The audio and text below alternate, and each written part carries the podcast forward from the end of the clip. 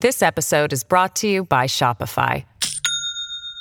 Do you have a point of sale system you can trust, or is it a real POS? You need Shopify for retail. From accepting payments to managing inventory, Shopify POS has everything you need to sell in person.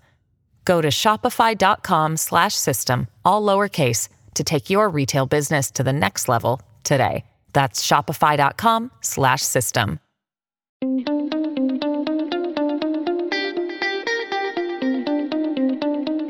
Columbia University Press has just released a new translation of a work by philosopher Alexandre Kojève, simply titled Atheism, and translated by Professor Jeff Love.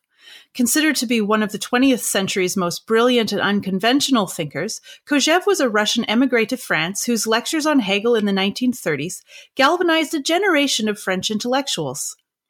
Although Kojève wrote a great deal, he published very little in his lifetime, and so the ongoing rediscovery of his work continues to present new challenges to philosophy and political theory. Written in 1931 but left unfinished, Atheism is an erudite and open ended exploration of profound questions of estrangement, death, suicide, and the infinite that demonstrates the range and provocative power of Kojève's thought. Ranging across Heidegger, Buddhism, Christianity, German idealism, Russian literature, and mathematics, Kojève advances a novel argument about freedom and authority. He investigates the possibility that there is not any vantage point or source of authority, including philosophy, science, or God, that is outside or beyond politics and the world as we experience it. The question becomes whether atheism or theism is even a meaningful position, since both affirmation and denial of God's existence imply a knowledge that seems clearly outside our capacities. Masterfully translated by Jeff Love, this book offers a striking new perspective on Kojève's work and its implications for theism, atheism, politics, and freedom. Jeff Love is research professor of German and Russian at Clemson University in South Carolina. His publications include books on Tolstoy, Heidegger, Nietzsche, and Dostoevsky, as well as trans- a translation of Frederick Schelling's philosophical investigations into the essence of human freedom. He joins me today to talk about Kojève's atheism. Hello, my name's Carrie Lynn Evans, and you're listening to New Books in Secularism, a podcast channel on the New Books Network. Today, my guest is Professor Jeff Love, who's agreed to talk with us about his new translation of Alexandre Kojève's 1930s work on atheism. So, Jeff, thank you so much for joining us. thank you for having me. First, I want to start by asking you a bit about yourself and how you eventually became a translator of philosophy, because I understand you started out with corporate law in Canada and then took a detour into Russian literature. And this isn't the usual bio we get to hear about on this channel. So please do tell us your story. it's an aleatory story, I suppose. I'm on my third country now uh, since I uh, lived in Canada for 30 years, 20 years in the US, and I've been here for in, in Lisbon and Portugal now for I think three years. Uh, but uh, you're correct. I was a actually I was a philosophy major in undergrad. Uh, my father, being a good Scotsman, thought that that was a career that was destined to get me absolutely nowhere. So I managed to convince him to be nice with me and to talk with me by becoming a lawyer. I never really wanted to be a lawyer, and I was corrupted in my third year of undergrad when I read uh, War and Peace on just I don't really know why, but I I read it, I stayed up for basically a, week and read the whole thing and uh, thought that uh, someday I might uh, might be able to do something different than to be a lawyer. And I worked for a very big law firm in Toronto, uh, about 400 lawyers, uh, very interesting people, but I didn't like it at all. Never liked it. And like so many of the people I worked with, I wanted to have I wanted to do something different, and luckily I managed to. It was a rather unusual thing to move to, to, to, to study Russian literature, and I went down to the States to study Russian literature in New Haven. Uh, I worked for a number of years as a professor. Well, actually, I went to, got a job that uh, because there, were, there weren't a lot of jobs in that area uh, in a German Russian department, and I also ha- happened to speak German because when I was a lawyer, I, learned I had learned German and I'd worked in Berlin a lot and it's a complicated story, better not to talk about. And um, but so I worked in both those areas in the states and translated a, a, a well, I did a different thing. I did two monographs on Tolstoy. I translated a, a, a really fascinating monograph by uh, Schelling with a colleague of mine. and then I moved sort of on to uh, Russian philosophy, more Russian philosophy, uh, particularly Kojève. And so, uh, and then I met this Portuguese writer years ago. Uh, the, the, very, he's a very important novelist, Antonio Lobo Antunes. We got along very well. He invited me here, and I still have a research position at, uh, at my university, but uh, I now work full time here, and I work with him. So there you go. Too many words for. for a sort of funny path through different languages and uh, different uh, uh, disciplines, if you like. Ah, no, that's great. So maybe next, tell us how you came to write this particular book. Well, um, as you know, Ko- Kojève's a pretty fascinating, fascinating figure. Should I should I give a little bit of background just on certainly put the book into okay because Ko- Kojève is a I mean he, he's a figure who out of some sort of romantic novel because um, he was born in 1902, died in 1968, and had uh, many career changes, one might say. He um, uh, was born into a very, very, uh, uh I guess, a family of the high bourgeoisie in Moscow. His uncle was Vasil, the painter Vasily Kandinsky. Um, he uh, fled Russia in 19, or the Soviet Union then, in, in 1920. He'd been imprisoned in 1918. Uh, for selling things in the black market, so forth and so on. He didn't see much of a future for himself in the Soviet Union, so he fled uh, went to Germany, and lived in Berlin. He had taken I don't know uh, how many apparently his mother's jewels and sold them on the uh, and sold them in Germany and invested in uh, the famous company you know La Vache qui rit, the, the cheese makers. And he made a great deal of money there, and he made it, and he lived a very high life in Berlin for a number of years. Um, but was an interesting, interesting fellow because he went finally to Heidelberg, and he went to study. Uh, he studied uh, very eclectic, very interesting. He studied uh, uh Oriental religions, Sanskrit, Tibetan, and uh, Chinese, uh, as well as philosophy uh, proper. Uh, he ended, ended up going back to Berlin. Then he went back to Heidelberg, got his PhD on. He wrote it on a Russian philosopher. Um, and he got that PhD with under Karl Jaspers. Then he moved to Paris and when the French stock, he lived in 1926, that is, when the French stock market collapsed in 31, he didn't really have much to do. Uh, he had uh, spent time learning quantum about math, modern mathematics and quantum physics in the but between 1927 and 1929. So this is a guy, for just in the 20s, who showed this tremendous interest for Eastern languages, for Buddhism, for Taoism, studied all those uh, a number of different uh, well religions of the of the East, as well as quantum physics. He ended up writing a 300 page dissertation or treatise on quantum physics, which is very, very interesting, very good. Uh, was accepted by the Sorbonne. Um, but he also showed a pronounced interest in Russian religious philosophy. Uh, and he met a friend, a very famous uh, Russian, Alexander Koyré, in Berlin. It's a great anecdote, but I won't tell it because it's a bit salacious too. Uh, anyhow, they got they got along well. Uh, and uh, Koyré was going to Cairo in 1933, so Kojève uh, took over Koyré's course on the religious philosophy of Hegel. Uh, and that course he took over, he ended up keeping uh, from 1933 to 1939.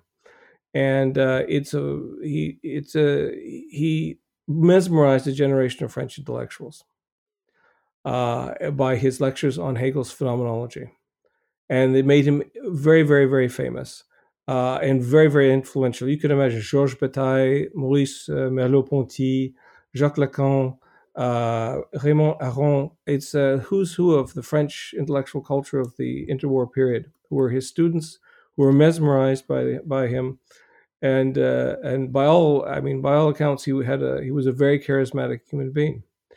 He did various things during the war probably worked in intelligence services, maybe for various sides, who knows. Um, and after the war, he didn't want to return to teaching his seminar. And one of his old students, who was uh, Robert Marjolin, who was very powerful in the French uh, government, hired him on to be a uh, advisor in the ministry of one of the economics uh, ministries of economic finances. Pardon me. And and Kojève, after the war, exerted this enormous influence in the Ministry of Finances in the French government uh, he is one of the architects of the uh, European Community, of the actually of the, the, the founding treaty of the European Community. And there are anecdotes about uh, this part of his career, which lasted until he died in '68 in the midst of a speech in Brussels. Uh, they, they, they abound. Uh, for example, he negotiated GATT. Here's your philosopher, your religious philosopher, your uh, a man interested in quantum physics in East in Eastern languages who was, becomes a master negotiator of GATT. And one of um, his uh, uh, one of his uh, students told me this funny story, which and I'll get to the point just after this, but it's a, it's a classic Kojève story. So they're meeting, they're having a large meeting of the various delegations to discuss details of the GATT treaty. The Germans come in, they've got 10, 15 assistants. Uh, English have a, a, group. All the different people have uh, staff, and a number of uh, underlings, and so on and so forth. And there's Kojève by himself with a few cards representing France. And of course, he had a fantastic memory. So he ran everything with just these few cards. And uh, you can imagine the effect that created on his uh, on the other parties. And this was typical. He was feared. Uh, he intimidated everyone. He was ma- he's incredibly inventive with arguments and and had a by all accounts Raymond Aron, for example, who knew Sartre, who knew a number of other uh, all the all the all the the stars of that era, said the most intelligent man he ever met was Alexandre Kojève. So let me go back into the 30s just to introduce this. I got interested because one thing I haven't mentioned is Kojève only published well he didn't he barely published anything in his lifetime. Um, the book that he became well known for, uh, which was the Hegel Lectures, was published after the war by one of his students and at the behest of one of his students, as was a later book. He didn't publish and didn't like to publish very much, and he left an enormous number of things behind. One of these was atheism, what the book came from. It's uh, it's uh, it was a manuscript that he wrote in 1931 and it's uh, unfinished piece of work. Obviously, it seems to have changed while he was writing it, but it's just I just came across the French translation of it and got fascinated by it and wanted to go back to the original Russian. And I noticed the original Russian was different, and there were parts that were not uh, that were uh, done a bit differently in the French, and some parts that were that seemed to have been dropped uh, in uh, in the Russian transcription of the text. Uh, that was there was an official Russian transcription as well. So I just went back and and and I think it's a remarkable argument. So uh, that's how I came to it. I also wrote a monograph on Tolst uh, on on Kojève. Um, so this was part of that bigger project that covers a lot of Kojève's uh, thinking and, and covers most of his career, and particularly some of the Russian roots of his thinking. And this particular document fit into that very very nicely because it's uh, it's it for one thing it's written in Russian and it's written in an interesting Russian, and it has uh, it has classic Russian themes uh, that are cliched Russian themes of the god-haunted Russian uh, er, uh intelligentsia. So that's sorry, it was a bit long, but that's no, that's, that's fascinating. Yeah. Um, so I take it this is the first English translation ever that's of correct. this work. Okay. Wow. And it's the most complete. I mean, it, there's another one in Italian but it is in general it's the most complete of all of them because there are parts that were dropped and some of the and the manuscript is is it's it's very hard to read. His handwriting is atrocious. So I understand and sympathize with anyone who had to read read it and go through the, the manuscript with changes and things of that nature. So it purports, and I think is an attempt to be the fullest and completest translation in any language right now. What a fascinating character! Wow. Oh. And you were working from handwritten material. Yeah. Oh, yeah. Yeah, his, his, handwriting is like looking at the uh, a squiggle. oh my goodness. Okay, well, let's turn to the article itself, uh, and we'll start with the basics. For the sake of his analysis, how does Kojève define God, the atheist, and the theist?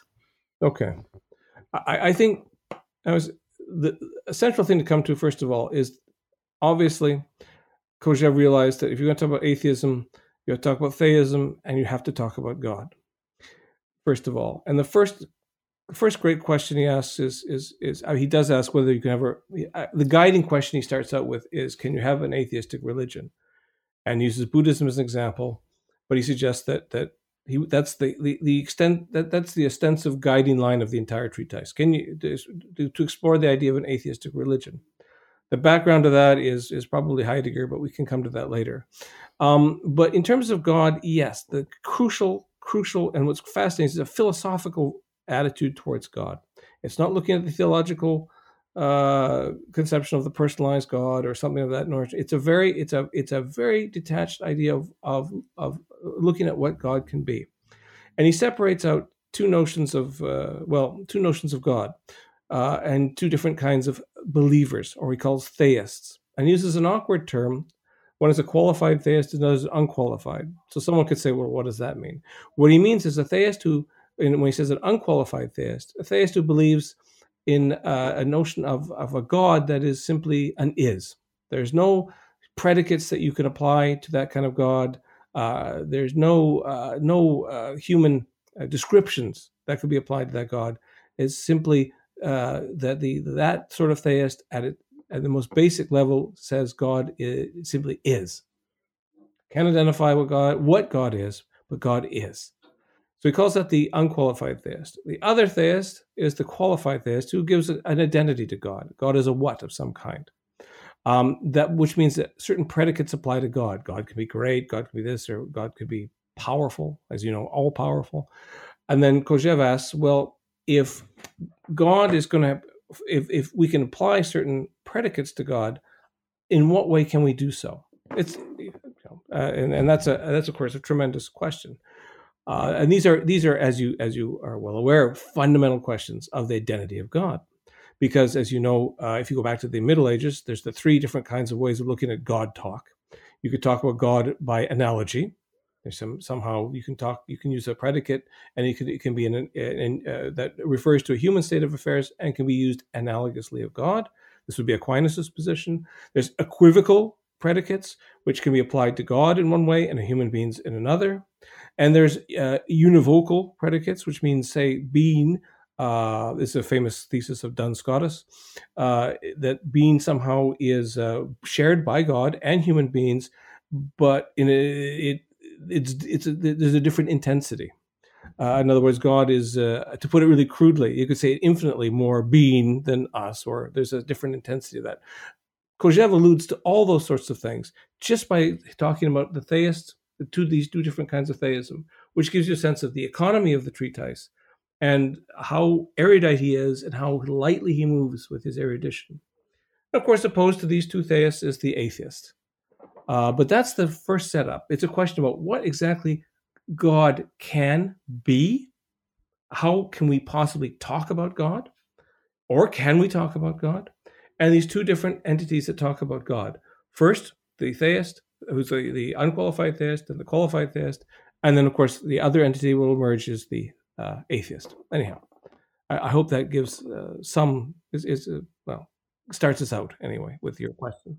Yeah, it does. Um, and you mentioned that he uses the device of two characters with opposing views, one an atheist and the other a theist, um, in order to elaborate on the logical consequences mm-hmm. of the seemingly contrasting worldviews, which I think you conc- or he concludes are not as contrasting as they may appear. So, what do we learn from this exercise?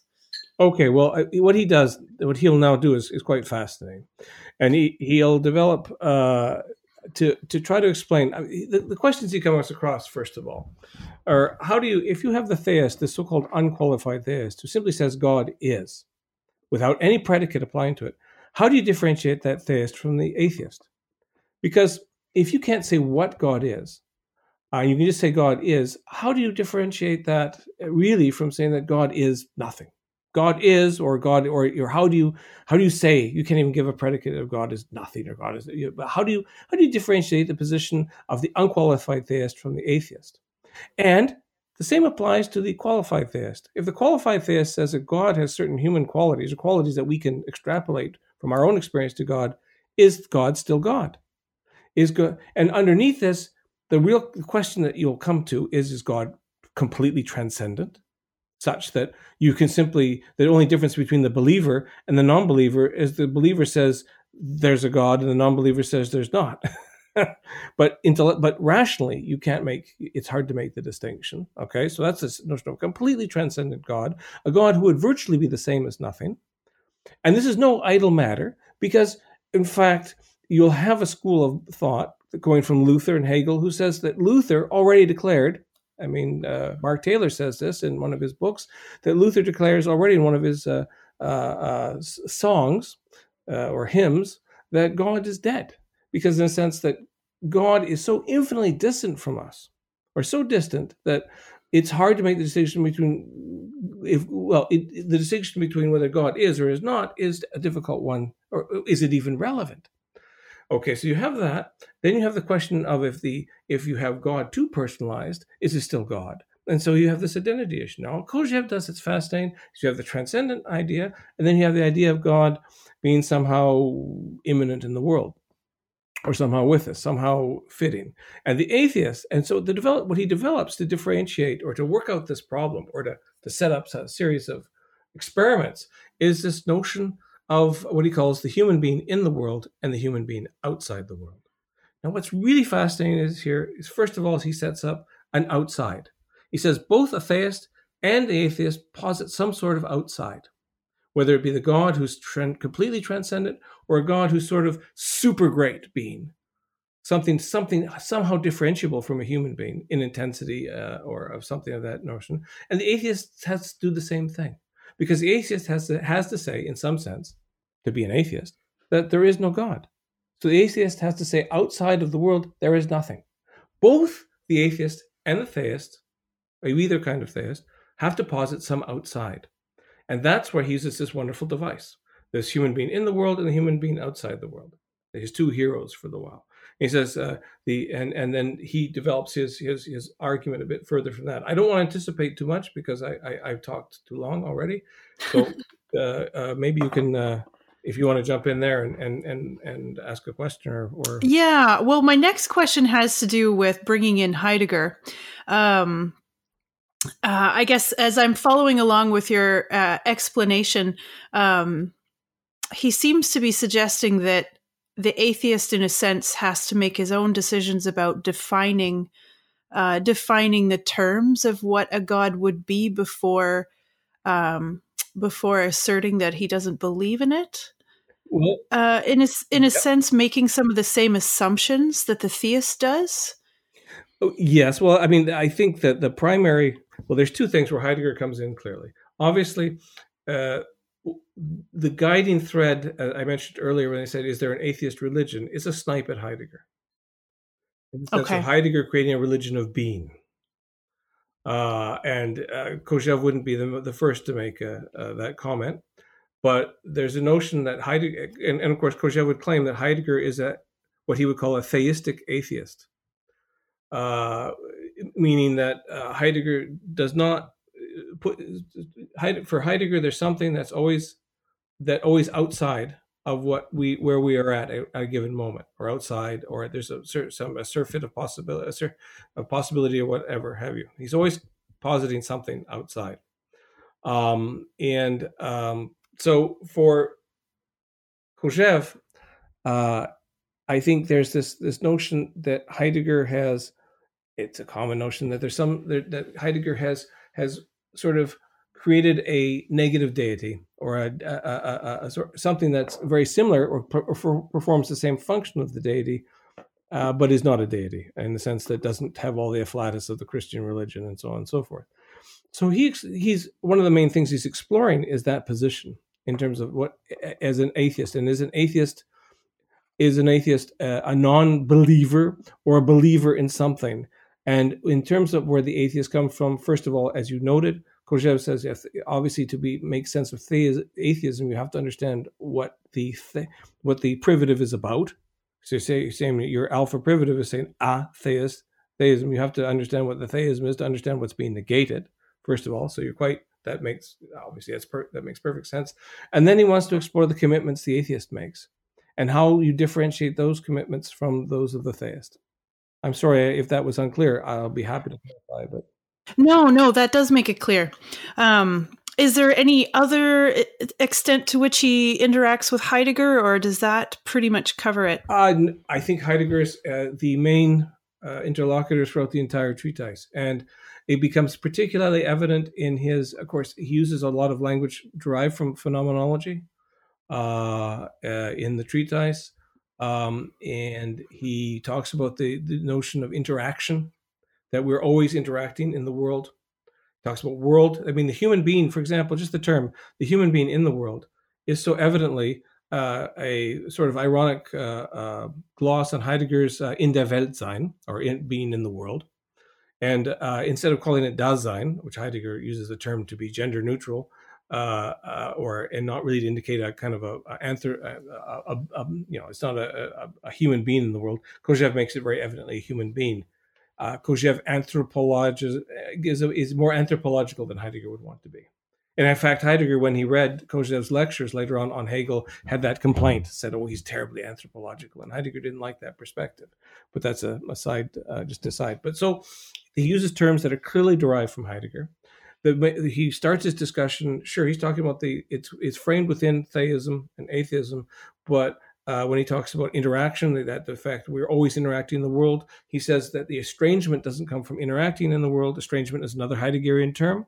He uses the words uh, horror and terror, which are uh, which are derived from Heidegger. And they're derived from Heidegger's uh, famous uh, talk given in July of 1929 called "What Is Metaphysics," where he talks about angst, and the, uh, the, the as being different than fear fear having a specific object angst is not having an object terrifying well that is all clearly fits in within the middle part of the argument the treatise where he talks about interaction um, terror and uh, moves to death. And his discussion of death is very very evidently also tied to heidegger because Kojève, and he says this elsewhere, believes that you know one of the great things that Heidegger did was to talk openly about death and philosophers had not tended to talk quite so openly about death, uh, though Plato obviously does, but in the way that Heidegger uh, uh, uh does. Uh, and so um, Heidegger is in that, uh, or to that extent, is sort of everywhere present in the treatise as an interlocutor and as a sparring partner. You mentioned that he explains uh, notions of interaction, homogeneity, and estrangement. And you already mentioned interaction and estrangement there, but uh, is is there more that you can tell us about these terms or about homogeneity? Well, uh, yeah, I think he, he with interaction is first thing he's he, he wants to to imply. Well, they're very important because interaction mean, is his way of saying we're always dealing with things in the world, and he says that. Uh, uh, he wants to argue against, uh, or he wants to say that we're comfortable in the world, that we're always sort of working in the world, and that uh, when we see other people in the world, when we see objects, uh, they comfort us in the world, and and uh, we feel a certain relation to those things, which he calls homogeneity. Really, what is not uh, when he, when he refers to estrangement or something of that sort, he's talking about the introduction of something that doesn't fit, that we can't interact with in in, in our typical ways of interaction and he will move very quickly from the discussion of uh, of um, things that we get work on get along with very well to things that terrify us, which ultimately leads to his I think probably the most fascinating part of the entire uh, uh, essay, if you like, or treatise, whatever it is. Um, he uses different terms. Uh, is the discussion of death, and the, what he does also is he's connecting explicitly the notion of God with death, because what he, he there's a very um, Epicurean move here. He says it's not, it's God is not comforting, it's God that is terrifying. God is, and to think of the outside to the world, which would be God, remember, uh, uh, or the nothing for the atheist, is what is truly terrifying, truly estranging. It introduces something to us that uh, we don't know how to interact with. Uh, and of course, the connection with death is fundamental in the entire treatise. Death as something that we do not know how to interact with. Uh, of course, that's a very Heideggerian notion as well, uh, but his way of developing that and his connecting of uh, the, our notions of God with death is something Heidegger doesn't do quite so explicitly, because Heidegger never does really anything terribly explicitly anyway. This episode is brought to you by Shopify. Do you have a point of sale system you can trust, or is it a real POS? You need Shopify for retail. From accepting payments to managing inventory, Shopify POS has everything you need to sell in person. Go to shopify.com/system all lowercase to take your retail business to the next level today. That's shopify.com/system. Yeah, and so he Kojève discusses his thoughts on death at some length, and uh, the challenges posed by the circumstance that one cannot experience their own state of being dead, uh, as you say. But he felt as well that um, because uh, a lot of Christians will tell you that they find comfort in the idea that they will have eternal life after death, and so so his view was that underlying that they really were experiencing terror. Well, I think what he'll say is this: first of all, if I could preface it, one of Kojève's I think most remarkable statements. I've always found it so interesting, and it's very powerful, as he says in a, a little treatise he wrote after the war. Resurrection the only serious theological mistake of Christianity. And uh, that is tells you a lot about how Kojève thinks, in the sense that, and he's thinking in a long tradition. Um, in fact, I was just having discussion with a Israel, Israeli scholar the other night. We were talking about Job, and famously, as you know, in the book of Job, they have this portion at the end, which we call the reward portion. Job endures all these terrible evils only to be rewarded in the end. Uh, and there's this whole sense that you have, that you also have in the notion of resurrection, that one lives and one prepares himself to die with the notion of some sort of reward. Uh, for Kojève, uh, he thinks, he says that's a mistake. And where that works into the treatise in an interesting way is, of course, he does the, the, the first thing he moves at, and I think it's a it's. I've had many students who I used to love doing this, especially in the South and the States. I'd say I'd start a class by saying, "How many of you all want to die?" And I have a class of 35 students. 27 put their arms up and say, "Me, I want to die." So what do you want to die? Uh well, uh, why don't you? You know, it's of course it's baiting, but if if you're so eager to to achieve your eternal life, why don't you just die now? Well, some student would say, some naive student say, well, I can't because I can't commit suicide, so I got to wait.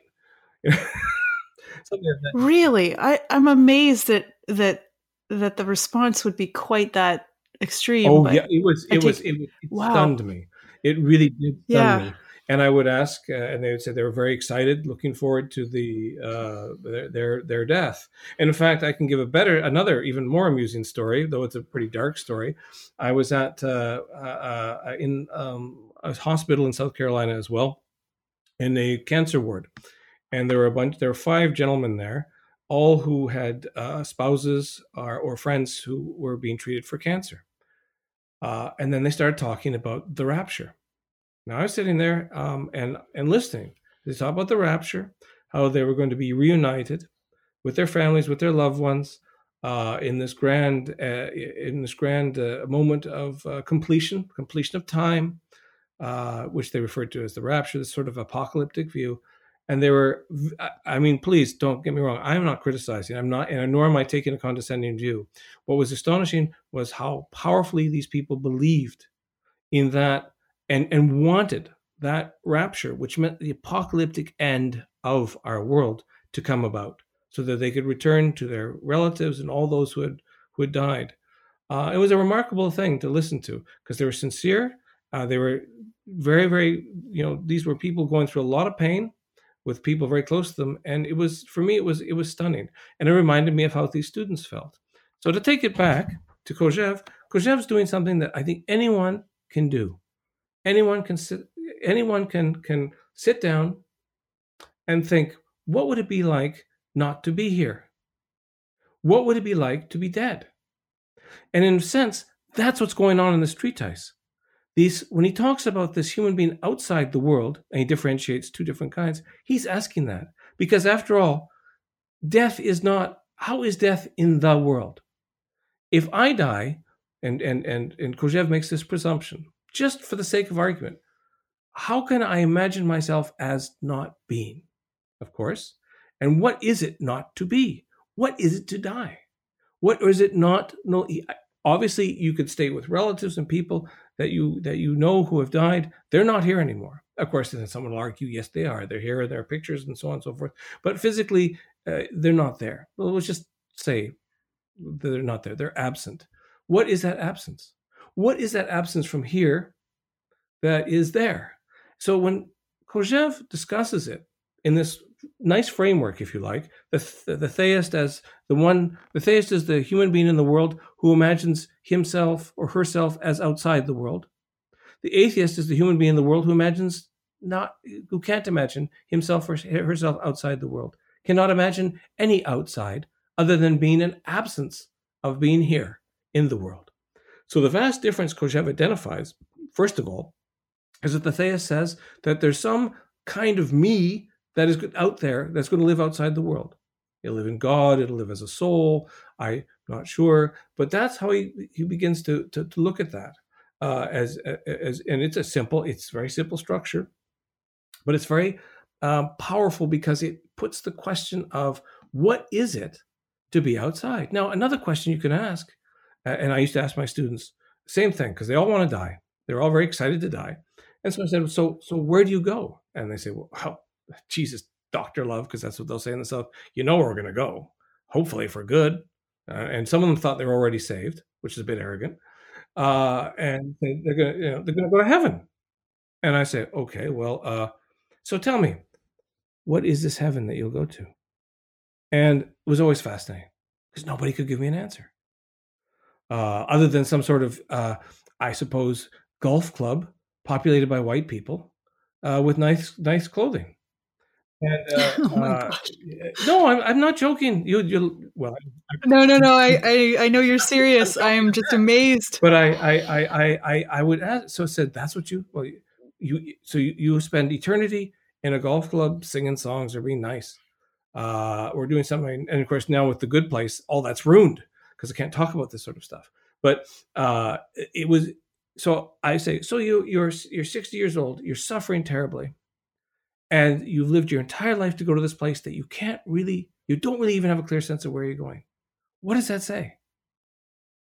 So, um, uh, uh not to belabor the point, but what I think is really fascinating about Kojève is when we come down to the question of death, uh, the person who projects an image outside the world, uh, as opposed to the person which is the theist, as opposed to the person who doesn't project an image uh, of themselves outside the world, brings it to very strong relief the thing, the basic issue that's that's at what is at issue.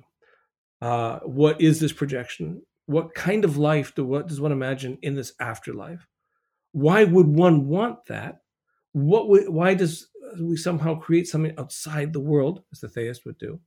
And on the, the converse is the atheist, what is it to imagine oneself as ending for good, as never being, as, as the beyond being nothing but an empty space? Now, if you are alone at one night looking out and you think of those possibilities, it's quite terrifying, I think.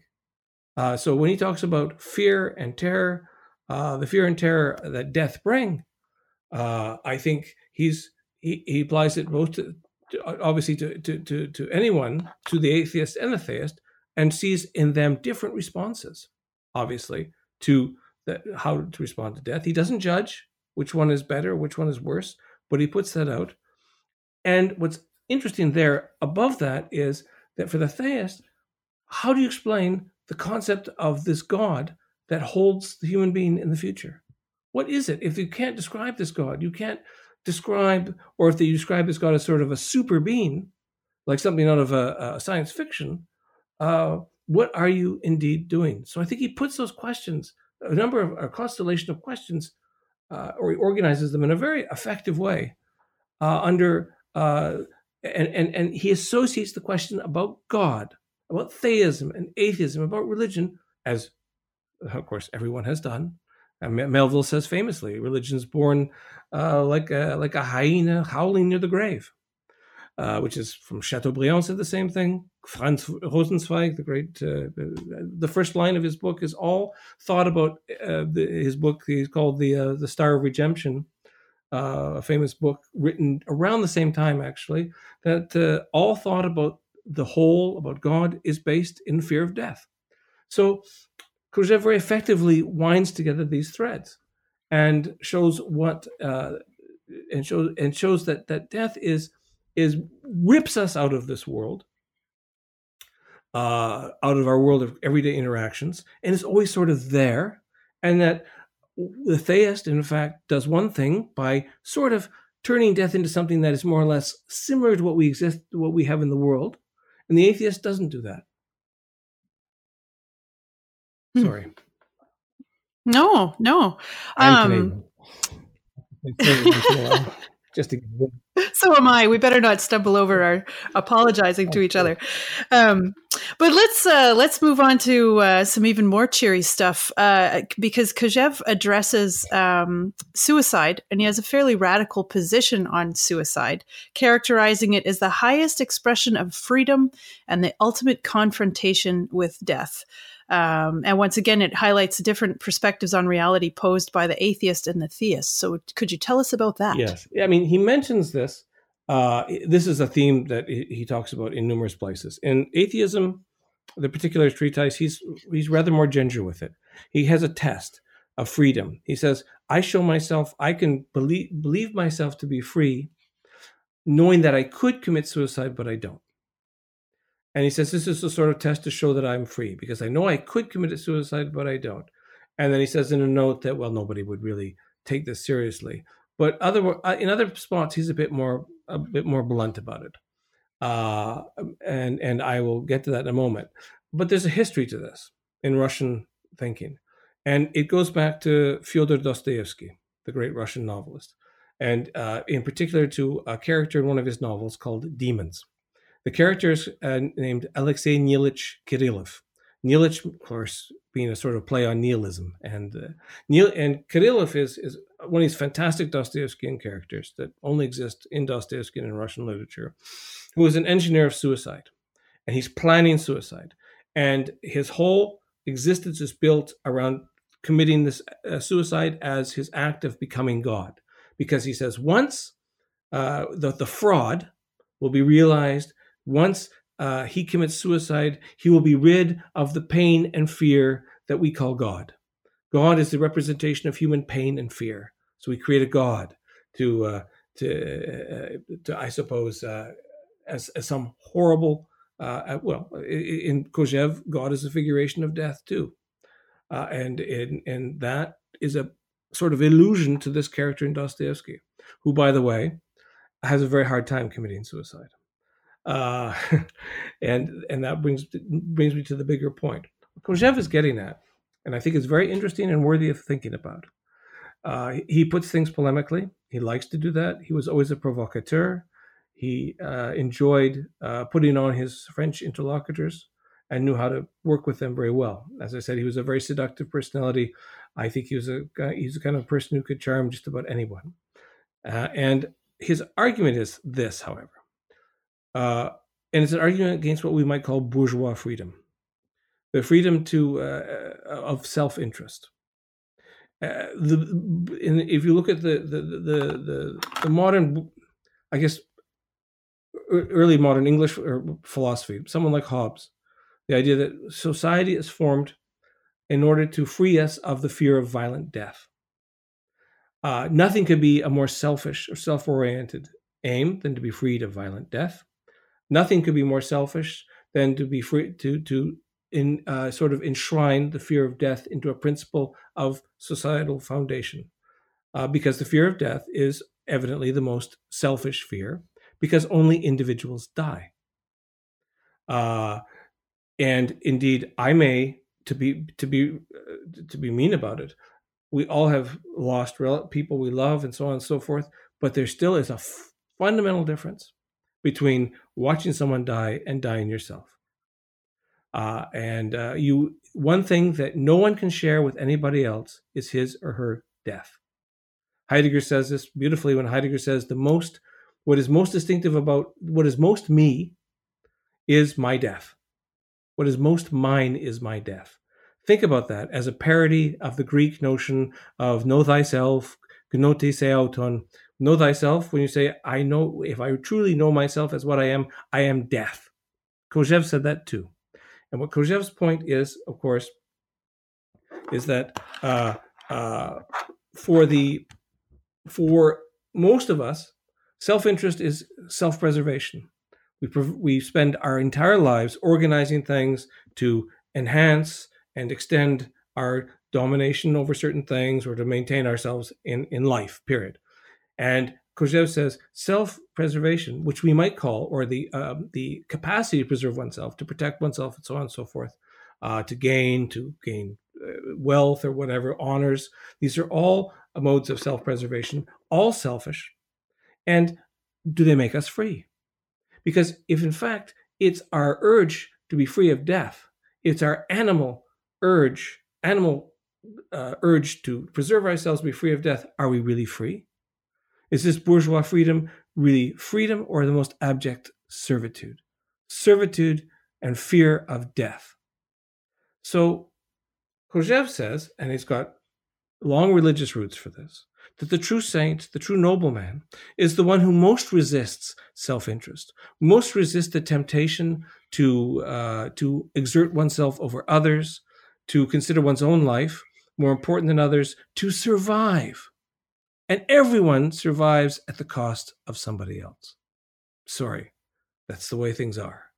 And Kojève says that they that thus, when Kojève talks about suicide, uh, what he's saying is the truly most human act is to refute the rule of animal self-interest, as he will call it, or the refute of uh, the, the, the, the, the rule of self-preservation.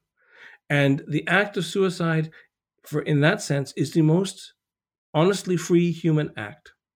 The freedom from our animality, the freedom to our servitude to our animality, no matter how we might dress it up. And, and that is what he's fundamentally saying. And it's a much more powerful argument than some people might give it credit for. Of course, Kojève says it in a funny way because he knows people will dismiss it. Because the bourgeois mind's going to dismiss that. It's going to say, "Oh, I'm fine. I'm I'm getting better every day." Uh, all this nonsense that we tell ourselves, uh, uh especially now uh, days when you know there's the what is it, the 70 is the new 50 and 85 is the new 34 or the 110 is the new 90 uh, with this this this obsession with uh, survival and uh, and uh, with extending one's physical uh, which is all selfish and self-interested. Uh, uh Kojève put, challenges that and says that human beings to the extent that we we are we are engaged in the pursuit of self-preservation are we human or are we beast and of course, this is a very ancient Christian theme. Uh, what the great, one of the greatest enemies of self-interest in the modern era is Luther. And remember, Luther Luther doesn't give you works. Luther doesn't. You can be as nice as you want in the world, and you'll never be sure you'll be saved. Uh, Luther is one of the most radical opponents of this notion of self-aggrandizement, selfishness, self uh, the, the self self me me me, which is the individual, the animal wanting to say I'm going to survive. And he said, is that freedom or is that servitude? That's Kojève's argument, I think, fundamentally. And I think it's an argument worthy of consideration. Hmm. I'm not sure I agree with him. I think that there's a role of contributing to community, not to sound, I don't know, trite or cliche, but um, but not that it's your role to to necessarily argue on on Kojève's behalf here with me, but um, I think it's a really interesting line of thinking. But I don't know if I agree with him. Um, well, but offend the way we think. I mean, uh, sorry. I, no, no. I mean, there, there's a history of this in Russian thought, a deep history of this, and there's a deep history of this in German thought, and particularly with Hegel, uh, because there's the sense of uh, how do you then, if you don't agree with that, fine, we understand. Uh, but and how do you regulate human selfishness? How do you make sure? How do you how do you avoid a situation where, and, just for example, the, the, let's look at the two extremes. The the Kojèvian extreme, which has got a Christian element, got a Hegelian element, got a lot of different elements, says that I am most myself when I give myself up to the community when I live for my community, I live for all, and all live for all, not just me. Because if I'm just doing it, nobody else is doing it, I'm getting stomped on. But that the highest human and the human community, community is where everyone lives for everybody else, in that sense, uh, where they where the notion of self interest, in a sense, dissipates, and therefore the notion of authority dissipates. It could be an anarchistic community, as it was in Tolstoy's imagining. It could be a, a, a sort of a Greek uh, a romanticized Greek uh, uh, city state, where uh, you know the famous examples they always list are Sparta, where the mother, you know the famous story, the the mother uh, uh, finds out that her five sons have been killed in a battle, and says, and the, her first question is, "But did we win?" And so complete dedication to the state, something that is so offensive to our modern sort of bourgeois uh, self-interested mentality that I don't even think we would know how to consider it. Uh, and as I might have mentioned, I, well, I didn't mention now, but uh, was also very much and provocatively so. He called himself an orthodox Stalinist. Living in Paris, of course, how nice for him. But what he was getting at, and his version of Stalinism would be this sort of complete a state where everyone had given up their self-interest uh, to live together, because he saw the alternative to that is conflict, never ending conflict. Now, there's the nice side of conflict, which is democracy, where people sort of, uh, you know, discuss. It's a, the infinite committee, which goes very well in Canada, a country that was founded by committee after all. So you have an infinite, never ending committee. Uh, or you have the more wicked individuals, like someone like Carl Schmitt, who says, at some point or another, conflict is always going to break out. Self interest, either collectively, as in a national group, or an identity group or something is always going to break out and it's always going to cause violence. And how do you regulate, therefore? People have been trying to do it for an awfully long time in the modern uh, uh, uh, modern era. How do you regulate uh, selfishness, self-interest, the uh, notion that my my interests are ultimately, I may not say it, and certainly wouldn't say because I put the patina of Christian kind uh, uh, selflessness about it. I would never say that my myself's most important, but in fact, most people act that way. How do you how do you regulate that? That's a question that Kojève asked, and I think fits in with what you're saying. And I should be quiet and listen, and, and please. no, I think it's a really interesting question coming from somebody who's uh, who was uh, living in a time in a socialist country where that is the defining characteristic of of their ideal, I suppose. Um, it's a Christian ideal as well. Christians don't yeah. go around saying uh, uh, they don't go extolling selfishness, uh, and uh, so it's a very deeply Christian ideal. Kojève, who was schooled in Buddhism, also understood that the sense of he has a remarkable text, a later text on Kant, and I thought, and, and something that will just fit in with our discussion, but it's always struck me, is he talks about this notion of uh, the Buddhist sage and what really and he said a buddhist sage and in fact this would apply to any sage any saint uh, one who who appears to be more pious uh, more ascetic than everyone else. And he says all that does is hide underneath the ignobility of staying alive and pretending to be a saint he says every day that saint is appropriating resources to his body and these are of course male because females couldn't be saints i guess but uh, um, and uh, so he says it, it, this notion of, sa- uh, uh of saintliness is almost parodic because underneath it is hidden the same urge to live, to survive that exists in the meanest of characters. And here it's just hidden up, hidden in more under the guise of being more pious.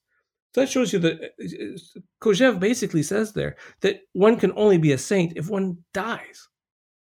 Hmm. One refuses self, which is of course an absurd position. Yes, I think but is it really so absurd? So that's, I think, just gives you another sense of how extreme his argumentation is. But it's also, I think, when you, if you counter him, how do you counter him? What do you say? You say, well, we could certainly uh, work through, you know, you know, the arguments, uh, self-interest well understood.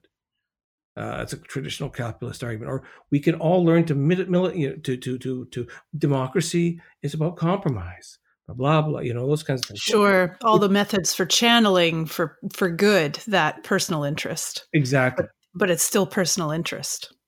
Uh, but maybe personal interest isn't so bad after all then. I mean i i think you have to i i, I just think it's an, in this day and age the kind of argument Kojève is making is going to become it's going to be very untimely to say you're a stalinist uh, in at the end of uh, or at where we are right now. Uh, it might fit because actually Stalin's becoming more popular in China, but definitely in a different way than we we might want to understand it. But to make that that radical argument is most uncomfortable because it's so against almost all the practices that we uh, deal with every day. So what I took from the book too um, was that Kojève is basically suggesting that the question of whether or not a personal God exists is kind of moot. Um, is am I getting that right? I because I felt like at the end of the day, he's basically just saying um, not only can it not really be known, but that the difference there's less difference between the theist and the atheist than than one might imagine, and and I just kind of brought from that this idea that that um, the question of God's existence is just kind of pointless for him. Uh, it do you read it that way? Am I getting that right? Um, and also, I want to ask you about um, your own personal response to this work. Well, I, I think it's a marvelous question because I think Kojève considered himself an atheist. Um, but again, Kojève was the kind of human, kind of person, kind of man that it would be very difficult to know exactly what he did think. And what I like about this treatise, for example, compared to some of his uh, later work, his later work is very, very dogmatic uh, on the surface. Uh, this is, and this, the treatise is not. And it's not dogmatic, it's precisely about the issues that you're mentioning. Uh, I think he has uh, what what I like about the treatise in terms of uh, is that it it it gives due respect to both theist and atheist. Uh, it looks at uh, and it questions what it does in one way too is question: Is it possible to really be a theist, and is it possible to be an atheist? It complicates and tr- and troubles because uh, if you're an atheist, uh, how can you you you you you would have to say that there's no God, there's nothing outside the world, but then you're making a belief. You're you're you're you're in fact believing that there's nothing out there, and you have no means to prove that belief. Likewise, as a theist, he says if you're the pure theist or the unqualified theist, you have no way really of proving that your God exists or not. It's clearly a article of faith. You're saying there is an is that is God. If you're the other theist, who you said you said, yeah, well, I'll make it a more likely looking God or more rational God, or more or a God that I can somehow uh, fit in with uh, to, to my uh, worldview more. Uh, and he says some fascinating things about that.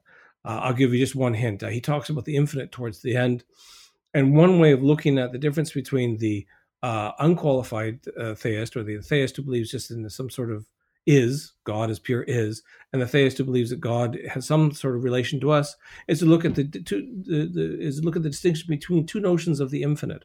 One, the quantitative infinite, the mathematical infinite, which automatically, because we can all do mathematics, poses some connection between the human mind and the divine mind, and the notion of the what they call the qualitative infinite, which is much more uh, enigmatic, I think, and suggests uh, a sort of a a, a, boundlessness that we can't even possibly imagine. Now, when Kojève talks about the theist, those issues are back there, and he mentions them in his notes, and they're they're there. Uh, but at the so he he problematizes theism. There's no question about uh, the what he really asks rationally is God possible? Does God, as a theist, would have to understand God? Does it make any sense? Likewise, with the atheist, he does the same thing. To say that there is no God and to say that there's nothing, does that make sense? And I think in both cases, he comes down to saying, I'm not sure if it does make sense. And therefore, underneath the treatise is this notion of what is it in us that makes us posit this other world in the first place? Why do we have to refer to our life in the world by reference to something that is outside of it? Uh, and I think that will go back into sort of the notion of we're trying to grasp this idea of what is the place or what is it where I am not? What is absence? Uh, when I talk about the absence of a relative, where is that person? I mean, these are very simple things, but I am always struck. Uh, the guy I work with right now, Antonio Lobo Antunes, for example, has portraits of family members everywhere, and he'll say they're with me. I said, but they're dead. They're absent. Said, no, they're never absent. There's nothing that is absent. I said, well, they are living in some sort of. He said, well, nobody lives with absence. Absence is just a presence that's. Uh, how do you even know? Absence is pre- absence is present. It's always present. These people are present. But I said the person is dead, and they're not. You know, all those kinds of things I've already said.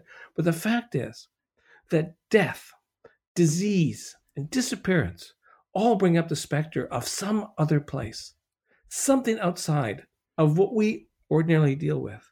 And that forces us into these rather drastic attempts to respond to that absence, which I think Kojève has enormous, enormous, uh, nobody would say he's empathetic, but I think he has enormous sympathy for those positions and explores them ruthlessly. The philosophical intelligence explores it as ruthlessly as he can, but his sensibility is there.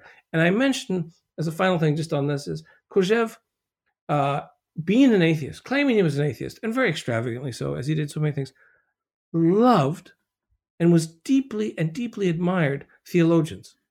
And one of his very best friends uh, uh, was a theologian, a Catholic theologian. And he said that he always enjoyed spending, he, he, he to professors and academics, he always preferred the company of uh, theologians and uh, priests. It says something about him. yeah, that, that is surprising. Hmm. He had enormous respect for them, as do I actually, uh, uh because uh, after all, um, they are dealing with serious issues that many people, that most of us probably hide from ourselves. Fascinating. What an interesting guy. He is a fascinating guy, and he's dealing with fascinating guys who dealt with those quite like Heidegger and and Hegel and and uh, but anyhow, I go on. Well, finally, let's talk about the art of translation itself. Uh, how would you define your goals in translating a work like this, and what were some of your biggest challenges with Kojève? Yeah, the art of well, translation, of course, by definition, is. Uh, I understand the standard, the cliche now, the humility topos is always translation is impossible, right? So, uh, and I've now, I, I'm not a translator actually. I basically most of the work I've done has been on literary scholarship or philosophical scholarship. But for some reason, I ended up translating one treatise on uh, by Schelling. I've translated a novel by Lobo Antunes, and I translated Kojève. So three different languages, but all related: German, uh, Russian, and uh, Portuguese.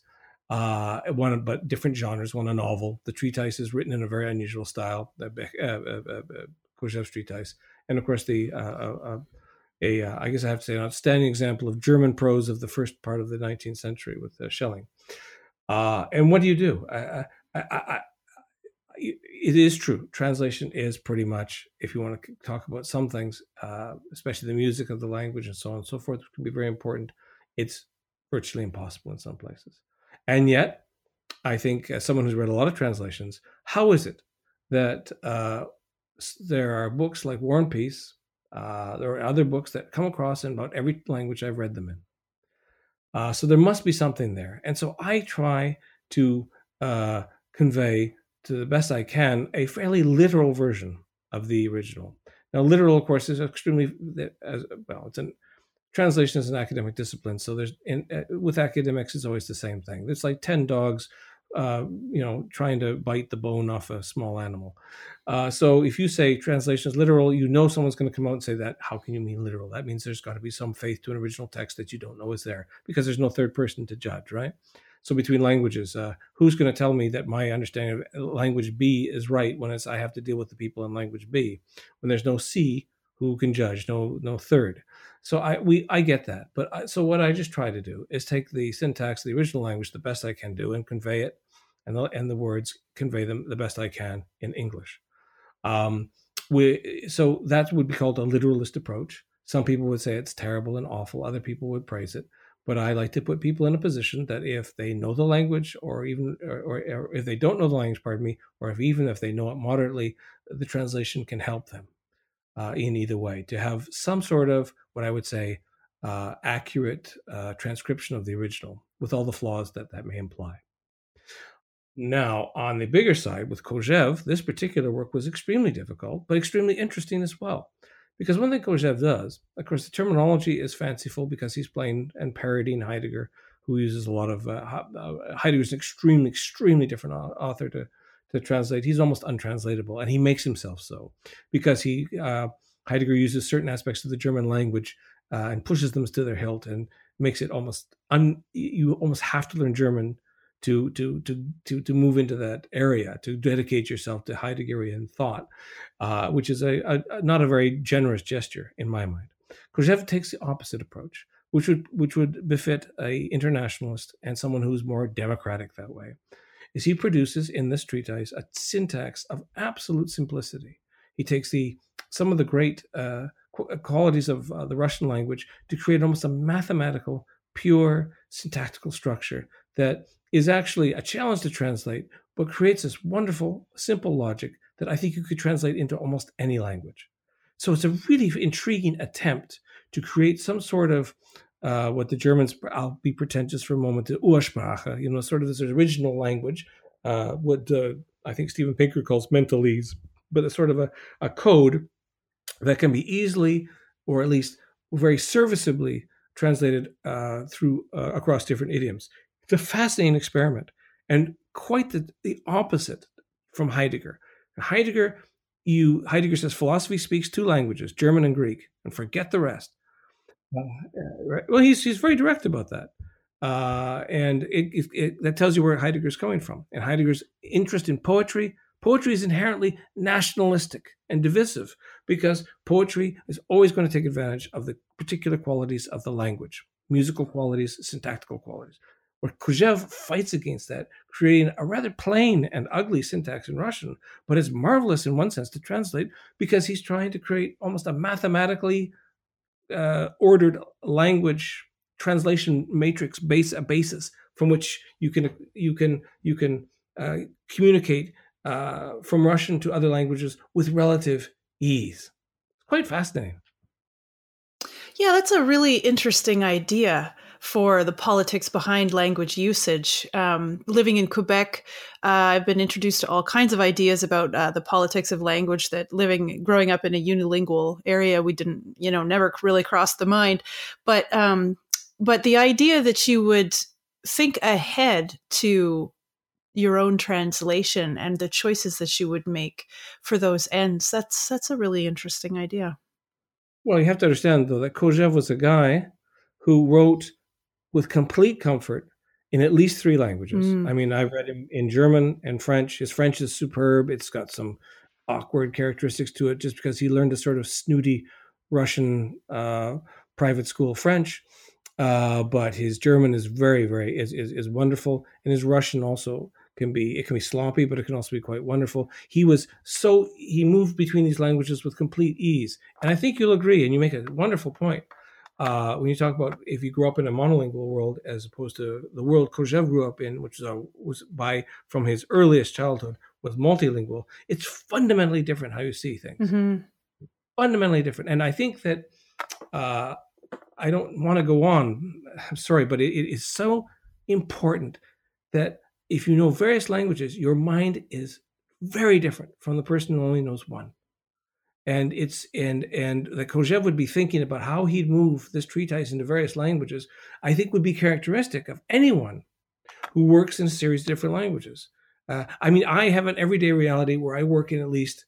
I mean, I'm probably I, I have I live in the the English with my family, Portuguese almost all day long outside the family, Russian with other people, German with other people, French, and I, I you know I, I have a number and and I live in the. I even learned enough Chinese to because I spent some time in China, I'm familiar with quite a few different languages, and it's just a fundamentally different reality. And you see this in in Kojève and this attempt to the, the flexibility, this this way of of moving in his argumentation has a lot to do, I think, with the kind of flexibilities that are afforded to someone who has moved through a series of different languages. Because you never look at the world the same way because your world is so vastly different. Pardon me. Hmm. That sound like a advertising campaign for learn languages. no, no, it's good. No, I um I come to French as an adult, and so the little bit of experience that I have with that, um, I would totally agree with you. I'd love to be able to speak more languages, but I find at this point just focusing on French is uh, mm-hmm. is taking up enough energy.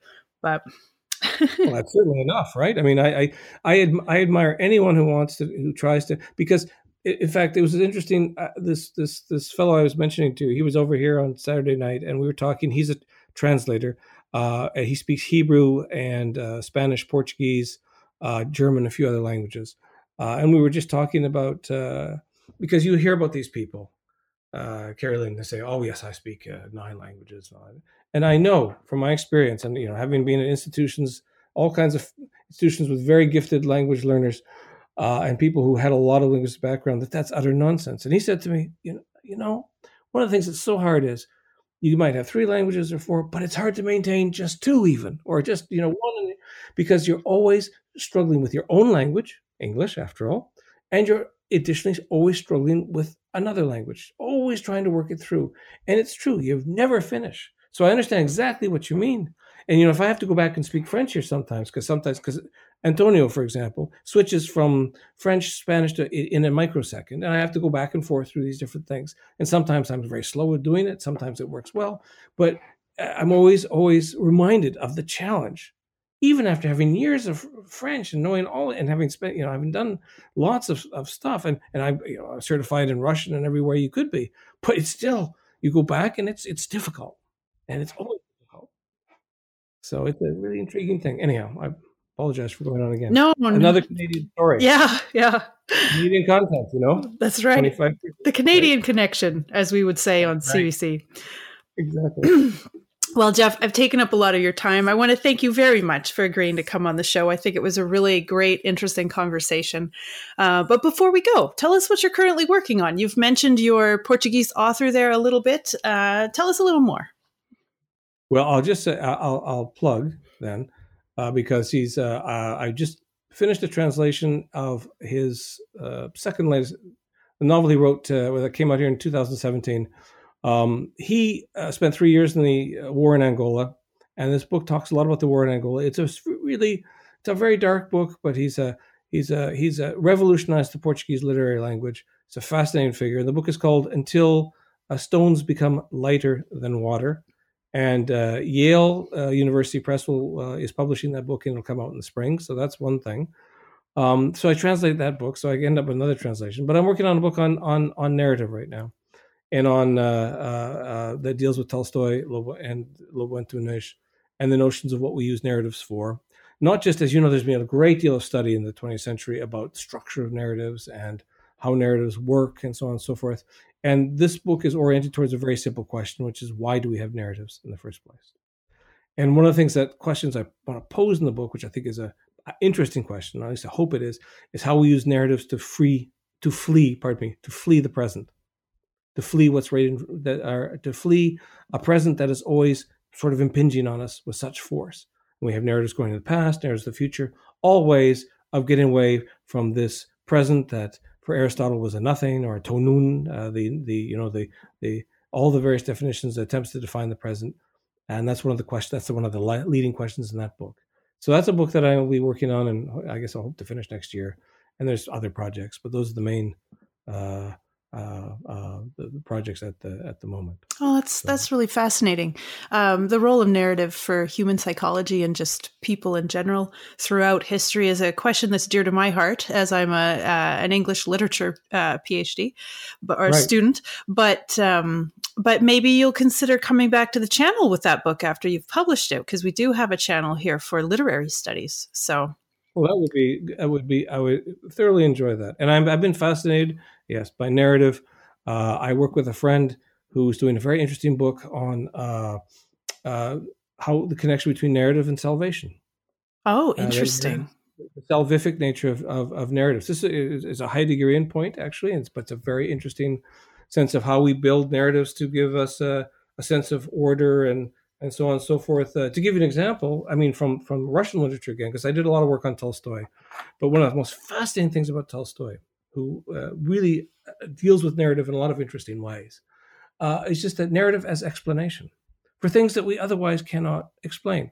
It's a very characteristic aspect of Tolstoy's uh, War and Peace, for example. The characters do things, they pick up stuff, and they and they and they function, and only afterwards do they try to figure out exactly why they did something or what or what it is uh, via narrative. And they use narratives to make sense of their lives. And the narratives inevitably kind of direct in a certain way that they often change. Simplify, direct, but as a way of making sense of things, having a, a, a salvific aspect to it as well, because you're saved from the sheer chaos again of the present or the chaos of uh, of that that in fact is our most immediate experience probably every day and we cut things out automatically based on narratives that we structure right? Or narratives that we, we base our everyday life uh, upon that blind us to what's going on often not well they open up a lot but they also blind us to other things. So it's, it's very interesting. Yes hmm. sorry. No i love that. I love that. Uh, do uh, do come back for that book. Uh, but I will thank you again for being on the show today. Uh, the book was excellent, and I'm sure our audience will agree. And um, I was really glad to have a chance to chat with you about it in person. Well, thank you very much for for for having me. Thank you for your excellent questions, And uh, it's been a great, great pleasure for me. Good. Well, thanks so much. I'll say goodbye. Okay. Bye bye. I want to thank you for listening to New Books in Secularism today, a podcast channel on the New Books Network. Once again, I'm Carrie Lynn Evans, and I've been speaking with Jeff Love about his translation of Kojève's Atheism. If you enjoyed this podcast, please write us a positive review on iTunes, post about us on social media, or tell a friend. The New Books Network is a not for profit organization, so all the buzz that you can help us generate goes a long way to supporting this work. I'm also interested in hearing from you about your thoughts on the podcast and the material we cover. My question for you this week is about your reaction to Kojève's work. Do you think he was right about the similarities he saw between the atheist and the theist, for example? Or what about his notion of suicide as a radical expression of freedom? Hit me up on Twitter. I'd be interested to hear your thoughts. You can find me there at Carrie Lynnland. That's at C A R R I E L Y N N L A N D. Or do you have a book you'd like covered on one of our shows? Contact us through our website, newbooksnetwork.com. Also, be sure to like the New Books and Secularism channel on Facebook and Twitter, where you'll see every time we post a new interview. In the meantime, I'll wish you an au revoir until my next conversation about new books in secularism.